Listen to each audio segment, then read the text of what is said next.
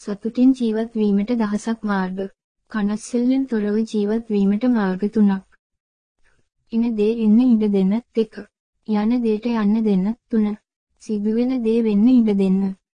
මෙය එසේනම් ඔබට කරදරයකින් තොරව ජීවත් විය හැකිය. අපට ලෝකයේ සෑම කෙනෙකුම ගොඩනගා බේරාගත නොහැක. නමුත් අපට ලෝකයට අනුගත විය හැකිය. එතකොට තමයි අපිට පාෆ්‍රීලයි ගත කරන්න පුළුවන් වෙන්නේ. ඒ කියන්නේ ඔබට දුක්බර නැති ජීවිතයක් ගත කරන්න පුළුවන් සිතුවිලි ලෙස ජීවිතය.